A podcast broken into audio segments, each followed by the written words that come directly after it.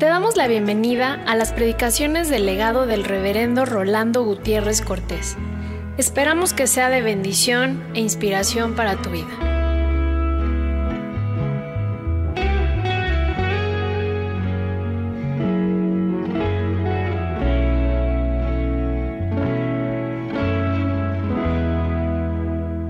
El Evangelio según San Marcos, capítulo 5, versos 1 al 20. Un pasaje donde se nos habla del endemoniado Gadareno y donde en el Evangelio se nos hace ver claramente que Dios puede contra las fuerzas de los demonios y que en ninguna manera nosotros hemos de ponernos nerviosos porque el ataque del diablo está siendo tupido contra las posibilidades de Dios, porque el Señor es capaz de liberarnos. Dice así el Evangelio. Vinieron al otro lado del mar, a la región de los Gadarenos, y cuando salió él de la barca, enseguida vino a su encuentro de los sepulcros un hombre con un espíritu inmundo, que tenía su morada en los sepulcros y nadie podía atarle, ni aun con cadenas porque muchas veces había sido atado con grillos y cadenas, mas las cadenas habían sido hechas pedazos por él, y desmenuzados los grillos, y nadie le podía dominar. Y siempre, de día y de noche, andaba dando voces en los montes y en los sepulcros, e hiriéndose con piedras. Cuando vio, pues, a Jesús de lejos, corrió y se arrodilló ante él, y clamando a gran voz dijo, ¿qué tienes conmigo, Jesús, Hijo del Dios Altísimo? Te conjuro por Dios que no me atormentes. Porque le decía, sal de este hombre, espíritu inmundo. Y le preguntó, ¿cómo te llamas? Y respondió diciendo, Legión me llamo, porque somos muchos. Y le rogaba mucho que no los enviase fuera de aquella región estaba allí cerca del monte un gran hato de cerdos paciendo. Y le rogaron todos los demonios diciendo, envíanos a los cerdos para que entremos en ellos. Y luego Jesús les dio permiso. Y saliendo aquellos espíritus inmundos, entraron en los cerdos, los cuales eran como dos mil. Y el hato se precipitó en el mar por un despeñadero y en el mar se ahogaron. Y los que apacentaban los cerdos huyeron y dieron aviso en la ciudad y en los campos y salieron a ver qué era aquello que había sucedido. Vienen a Jesús y ven al que había sido atormentado del demonio y que había tenido la legión sentado, vestido y en su juicio cabal. Y tuvieron miedo.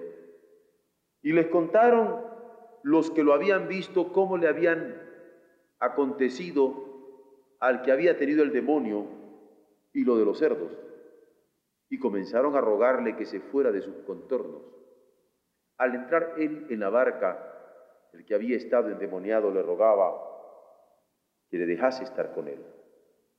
Mas Jesús no se lo permitió, sino que le dijo, vete a tu casa, a los tuyos, y cuéntales cuán grandes cosas el Señor ha hecho contigo y cómo ha tenido misericordia de ti. Y se fue y comenzó a publicar en Decápolis cuán grandes cosas había hecho Jesús con él. Y todos se maravillaban. Hace unos días estábamos en un examen de oposición y en determinado momento el sustentante fue emplazado para hablar de algún sistema que considerara estable, prácticamente pensando en sugerirle un sistema económico, político, social que fuera perfecto y que pudiera decir, este es. Y recuerdo que el sustentante puso en el pizarrón una serie de esquemas en donde comenzó a hablar de los sistemas económicos que se habían dado en el mundo, en donde incluso recuerdo que traslapó algunos de los sistemas porque ninguno se ha dado en pureza. Y luego de una explicación muy meticulosa de parte del el maestro, concluyó diciendo, bueno, en la realidad es que ningún sistema ha sido perfecto, todos han caducado. E incluso los que en estos momentos estamos viviendo me parecen perfectibles y por eso yo he puesto con líneas punteadas los sistemas últimos. Me llamó la atención porque se trataba de un examen profesional y en donde toda la gente que estaba reunida podían estar sustentando determinado tipo de ideología y nadie protestó. Porque nadie hubiera podido sostener que hay un solo sistema económico, político, social perfecto. En realidad hubiera sido un suicidio intelectual a esa hora, porque era muy difícil sostenerlo. Todos sabemos también que no solamente los sistemas son imperfectos, hay hombres que fallan. Y los hombres más capaces, los más admirados, los más aplaudidos, siempre han fallado y hasta el dicho dice, tienen los pies de barro. Porque hombre perfecto, excepto Jesucristo para nosotros, no se puede dar en el mundo y no se ha dado. Y nadie pretende tampoco defender esta postura. Por otro lado, ha habido ideas que se han popularizado, que se han estructurado, que se han perfeccionado, ya no digamos como sistemas, sino como ideas. Y ninguna de ellas tampoco ha sido perfecta. ¿Qué es lo que nos hace a nosotros estar empeñados en la proclamación de una palabra que llamamos palabra evangélica? Porque si la quisiéramos ver como sistema, o como la videa, probablemente sería difícil de sostenerlo. Sin embargo, hay una confianza en la cual nos sustentamos y es que nos movemos en el reinado eterno de Cristo. Y cuando hablamos del reinado y hablamos del reinado eterno, y del reinado eterno de Cristo, nos estamos dando cuenta de que no solamente se trata de un reino, sino de un reinado, de un rey que actualmente reina. Que cuando hablamos de eterno, hablamos de una cualidad de ese reinado, a la vez que de una cualidad de ese reino y de ese rey y cuando hablamos del reinado eterno de Cristo, estamos conscientes de que Cristo es el ungido de alguien, en este caso, el ungido de Dios. Las bases en las cuales nuestra confianza descansa son bíblicas. Indudablemente para nosotros la Biblia, como lo fue para Jesús, es también una autoridad fundamental en donde sustentamos los postulados de nuestra fe. En el caso de Abraham, por ejemplo, que justamente llamado el padre de la fe, se nos dice que plantó un árbol de tamarisco en Beerseba y que invocó el nombre de Jehová Dios eterno. Porque al plantar aquel árbol y levantar su corazón hacia Dios, lo invocó como eterno. Lo invocó como Jehová, que pelearía por él, como Jehová Dios, porque era alguien que peleaba con él, pero que había sido el creador de los cielos y de la tierra, y que tenía también esta cualidad de eternidad. Y por eso se movió y dejó su pueblo y su parentela y se lanzó obedeciendo la voz de aquel Jehová Dios eterno que le llamaba.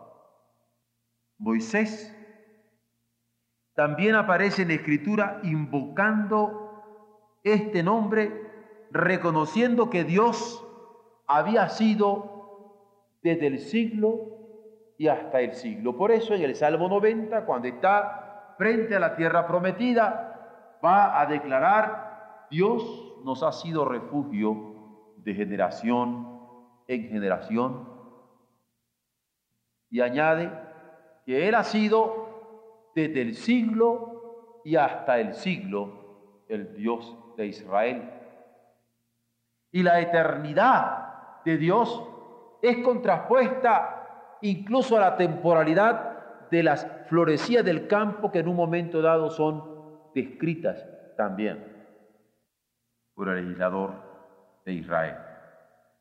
Luego Juan, el evangelista, al iniciar su evangelio lo declara como el verbo, que era desde el principio, porque en el principio era el verbo, en el principio. Era el verbo y el verbo era con Dios y el verbo era Dios. Y declara que este verbo que había creado y este verbo que había sustentado el universo era desde el principio y hace ver que su concepción de eternidad de Dios va a coincidir con la del profeta Miqueas que lo ubica desde los días de la eternidad en su capítulo 5 y en el verso 2 de su profecía. Pablo, en la carta a los hermanos de Colosas, va a enseñarle diciendo que este verbo era antes de todas las cosas y tanto Abraham como Moisés, como Juan o como Pablo van a sustentar la confianza del Evangelio que proclaman en este reinado eterno de Dios, del verbo de Dios, del ungido de Dios, también para redención.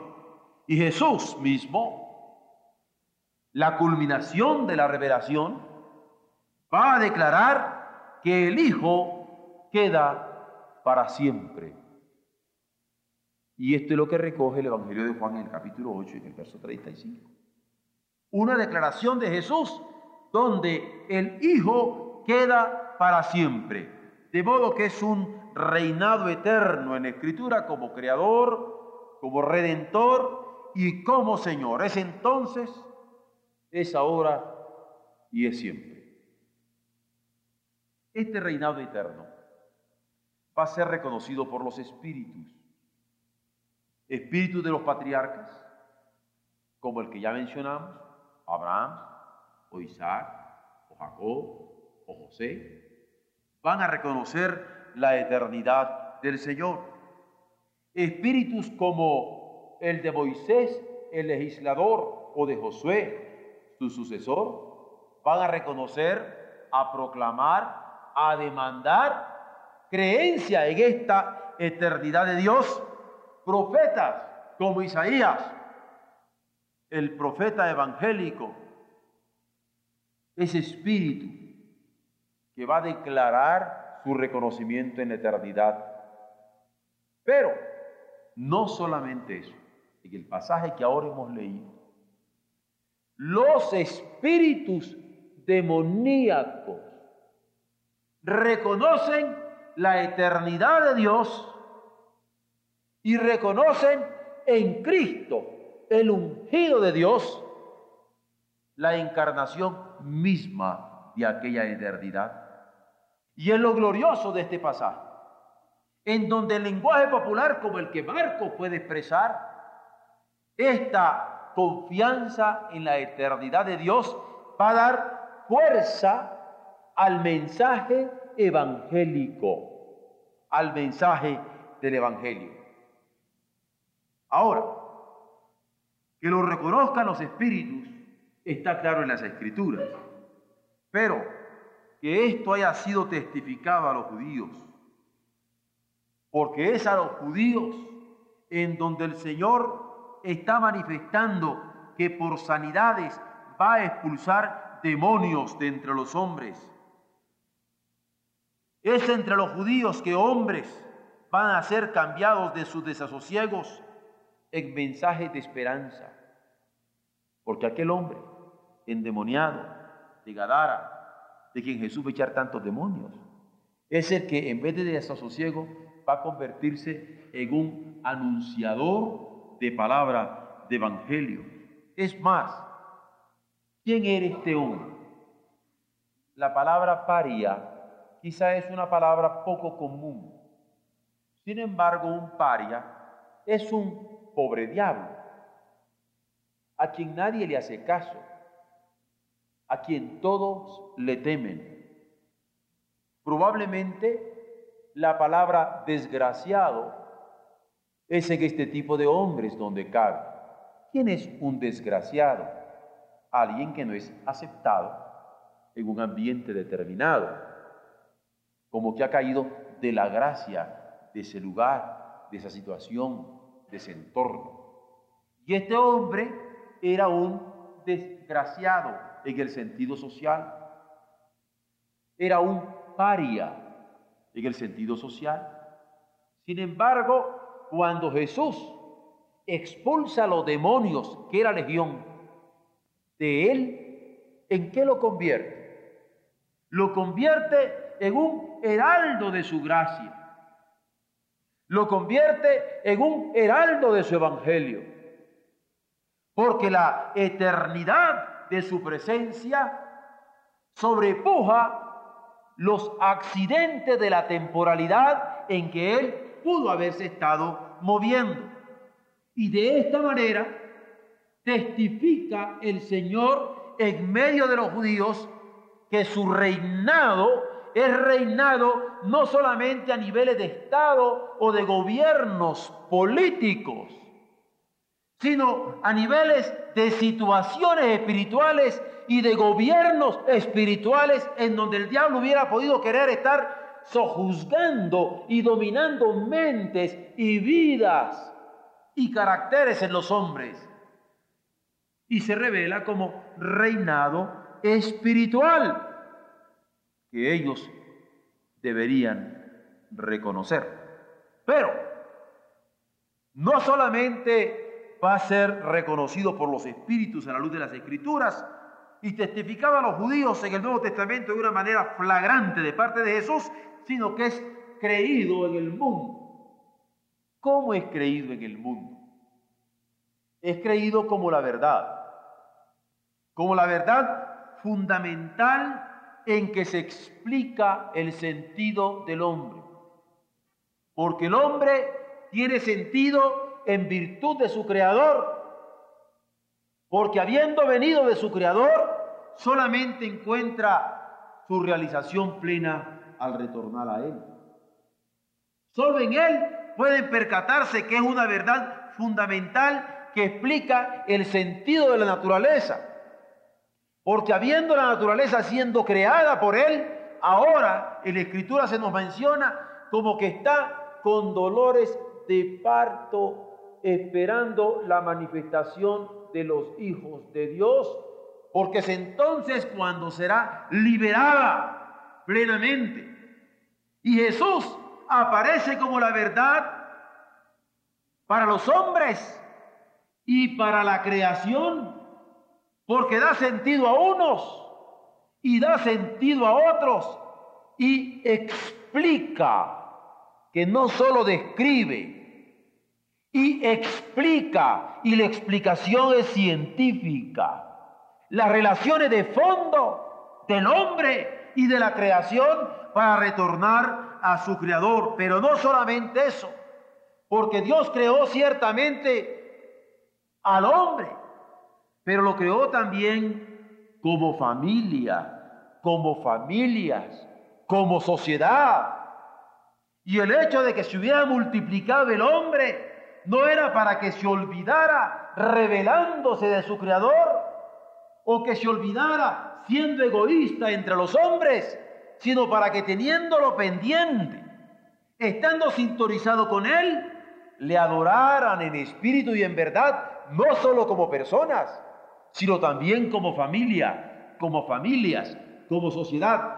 De esta manera, va a aparecer Jesucristo como la verdad, no que describe, no tendría esto sentido, sino como la verdad que explica el sentido de la creación del hombre, de la sociedad y de la historia y los accidentes que se dan en medio de ellos. Esto San Agustín lo recoge muy bien cuando dice, el alma no está tranquila hasta que descanse en Dios. Pero no es solamente creído en el mundo como la verdad que explica el sentido de la creación del Señor, sino también como la armonía última a la que aspira el universo. Hace poco lo citaba. Que la creación está en expectación, esperando la liberación de los hijos de Dios para que la armonía última sea consumada. Y esa armonía última es lo que a mí me parece lo estético. Porque yo no creo que basta confundir lo estético con lo bello. Todos sabemos que entre las categorías estéticas está lo grotesco, pero lo grotesco tiene armonía. Y precisamente en su desarmonización se encuentran armonías. Yo la viví en carne propia y creo que ustedes pueden vivirlo. Si alguna vez van al Museo del Prado, ustedes pueden entrar al museo y de repente comienzan a ver toda una época de un autor y en un momento dado, al pasar a otro salón, cambia y usted piensa que se perdió de salón y no. Fue que pasó de una concepción de belleza a una concepción de lo grotesco y chocó. Sin embargo, el mismo artista con el mismo pulso, con la misma capacidad, expresa las percepciones de la naturaleza a niveles estéticos en diversas categorías. Y cuando nosotros nos vamos a la eternidad de Dios, vemos la multiformidad. Pedro lo dice, la multiforme gracia de Dios, que se puede manifestar en el amarillo bello de esa flor, o el lila, o el blanco. Miren ustedes, ¿cómo podríamos pensar a niveles de calificativo cuál de los colores es más bello? ¿Es más bello el amarillo que el blanco? ¿Es más bello el blanco que el lila? ¿Cuál de las formas? Es la multiforme manifestación. Cuando nosotros pensamos, ah, esta persona es blanca, parece pambazo crudo. No, esta persona es negra, parece tizón. Nosotros comenzamos a hacer ciertas categorías peyorativas, pero cuando nos percatamos de la hermosura de la diversidad, nos percatamos que es bello el chino, y es bello el blanco, y es bello el negro. Cuando hacemos abstracción de estas cosas, nos damos cuenta que cuando hablamos de la armonía, de la armonía, es cuando comenzamos a contemplar en la diversidad la obra del Señor. Hace poco, hoy esta tarde, jugando con alguien, le decía yo que podría regalarle una orquídea a determinada persona. Ahora le digo que si usted le puede regalar una orquídea negra, vaya usted a encontrarla. Yo probablemente solamente una vez en mi vida la pude encontrarse. Fue cuando tenía a mi novia y se la regalé. Y no me arrepiento. Ustedes me que es más bella la orquídea blanca que la orquídea negra? No puede ser. Por eso le decía que Jesucristo en la eternidad, que es cualidad, que no es infinitud, en la eternidad de su naturaleza, no solamente encontramos el sentido de la creación del hombre, de la sociedad y de la historia, sino encontramos también la armonía última a la que aspira el universo. Pero luego también nos encontramos que es creído en el mundo como el origen y fin de la justicia del shalom de Dios. ¿Por qué decimos esto? Porque la paz de Dios, que sobrepuja todo entendimiento, la paz de Dios que sobrepasa todo entendimiento, la paz de Dios que el entendimiento no puede capturar, no puede comprender, esa paz de Dios pide justicia. Esa paz de Dios incorpora la justicia y el origen del fin de esa justicia de la paz de Dios es algo que nosotros también encontramos en Jesucristo habiendo sido creído en el mundo. De manera que no solamente los campos del ser adquieren sentido con el Señor, también los de la belleza, también los de la bondad, también los de la justicia, los campos de la ética o los campos de la estética. Así fue creído el Señor. Y así está siendo creído el Señor y por eso es que nosotros hablamos con confianza del reino de Dios. Por eso es que hablamos con confianza del reinado de Cristo. Porque es un reinado en todos los ámbitos, en todos los escondrijos que nosotros pudiéramos imaginarnos.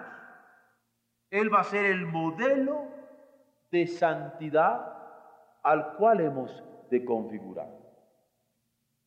No tenemos otro modelo. Él es nuestro modelo. Y a Él debemos configurar. Es ahí donde entendemos, es ahí donde entendemos la serenidad del Espíritu de Cristo en medio de los embates de la agonía y de la angustia. Serenidad de la angustia y la agonía. Mm. Es. Yo tengo dos preguntas que seguirán trabajándose durante estos días, porque yo necesito que nos ubiquemos sobre nuestro papel en el reinado eterno de Cristo. La primera pregunta es esta. ¿Quién impulsa al pájaro para que vuelva? ¿Y quién permite que el pájaro se desplace tranquilamente en su volar en el firmamento? ¿Son los padres que lo empujaron las primeras veces cuando apenas estaba emplumándose?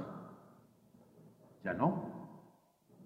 ¿A quién de ustedes se les ocurriría comenzar a escuchar mientras vuela en el firmamento un chilladero espantoso de un ave, un graznar terrible, y que si tuviéramos la posibilidad de preguntarle, ¿y por qué chilla, pajarito?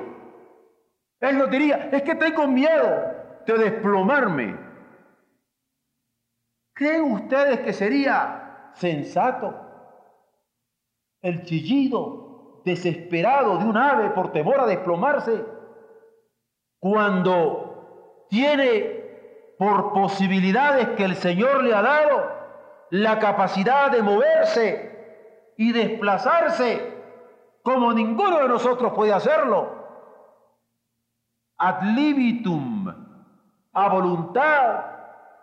¿No les parece que es insensato que un pajarito quisiera chillar porque teme desplomarse?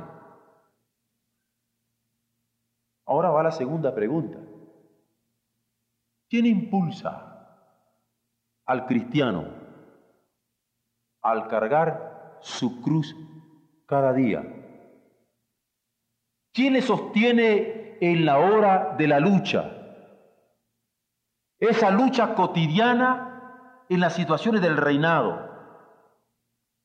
¿Lo impulsa la persona que le presentó por primera vez la palabra del Evangelio? ¿Lo sostiene la persona que lo aconsejó y que lo educó en los primeros pasos de su fe? ¿Acaso como aquel pajarito no está también usando sus propias posibilidades en donde solo bajo el auxilio de Dios tiene que seguir adelante de acuerdo a la naturaleza recibida, prestando batalla en el mundo? ¿Acaso el que se ponga a chillar porque a lo mejor se cae? ¿Acaso el que se ponga a llorar porque siente que se va a desplomar? No es otro ridículo porque hay un Espíritu Santo y hay un Cristo que habita por la fe en su corazón que puede sostenerlo. Cuando nosotros estamos hablando de la confianza del reinado. Estamos hablando de una naturaleza que hemos recibido que nos permite en todos los ámbitos movernos con la seguridad que Él nos da. No es para el creyente moverse con la inseguridad del que no sabe en quién ha creído. Vean ustedes que aquí nos estamos moviendo en el mundo de la cultura del reino, donde la verdad no es una simple coincidencia lógica, donde la verdad es eterna. Aquí nos estamos moviendo en el mundo de la cultura del reino, donde la armonía no es, simple una armonización, simplemente una armonización estética, aunque nosotros amaremos lo bello o lo grotesco, sino es una armonía espiritual. Aquí nos estamos moviendo en la cultura del reino donde la bondad comienza conjugando la justicia y la paz. Y como dice el Salmo, donde la justicia y la paz se besan, es donde va a reinar el Señor y donde la santidad no va a ser un apartarse como Simón el estilita, sino va a ser una condición fundamental sin la cual, dice la Escritura, nadie verá al Señor en la contemplación bienaventurada que el alma anhela con éxtasis de gloria. Porque cuando es cristiano, se anhela ver al Señor. Cuando se tiene sed de eternidad, la única satisfacción es de cielo. Por eso, nuestra adoración nunca la sentimos completa hasta aquel día de gloria, cuando la podamos estar dando todos los redimidos y el final de los tiempos. Esta es la verdad que creyó Abraham. Esta es la armonía sobre la que legisló Moisés. Esta es la bondad que proclamaron los profetas a través de su mensaje de justicia y de paz. Esta es la santidad que reveló Jesús, que nosotros estamos llamados a seguir. Cuando leemos en el Evangelio de Marcos cómo el Señor sana a este endemoniado Gadareno y domina los espíritus no solamente demoníacos, sino el del hombre liberado. Como Dios tiene ángeles, Satanás tiene demonios. Y aquí Jesucristo aparece no solamente capaz de dominar los ángeles, el cielo y la tierra, sino que aquí en los evangelios aparece capaz de dominar los demonios. Es un reinado total. Pero no solamente Él dominó, dominó estas fuerzas del mal, llamadas demonios, como agentes satánicos, sino que cuando el hombre fue liberado le dice, ahora tú vas a hacer esto y esto y esto. ¿Por qué?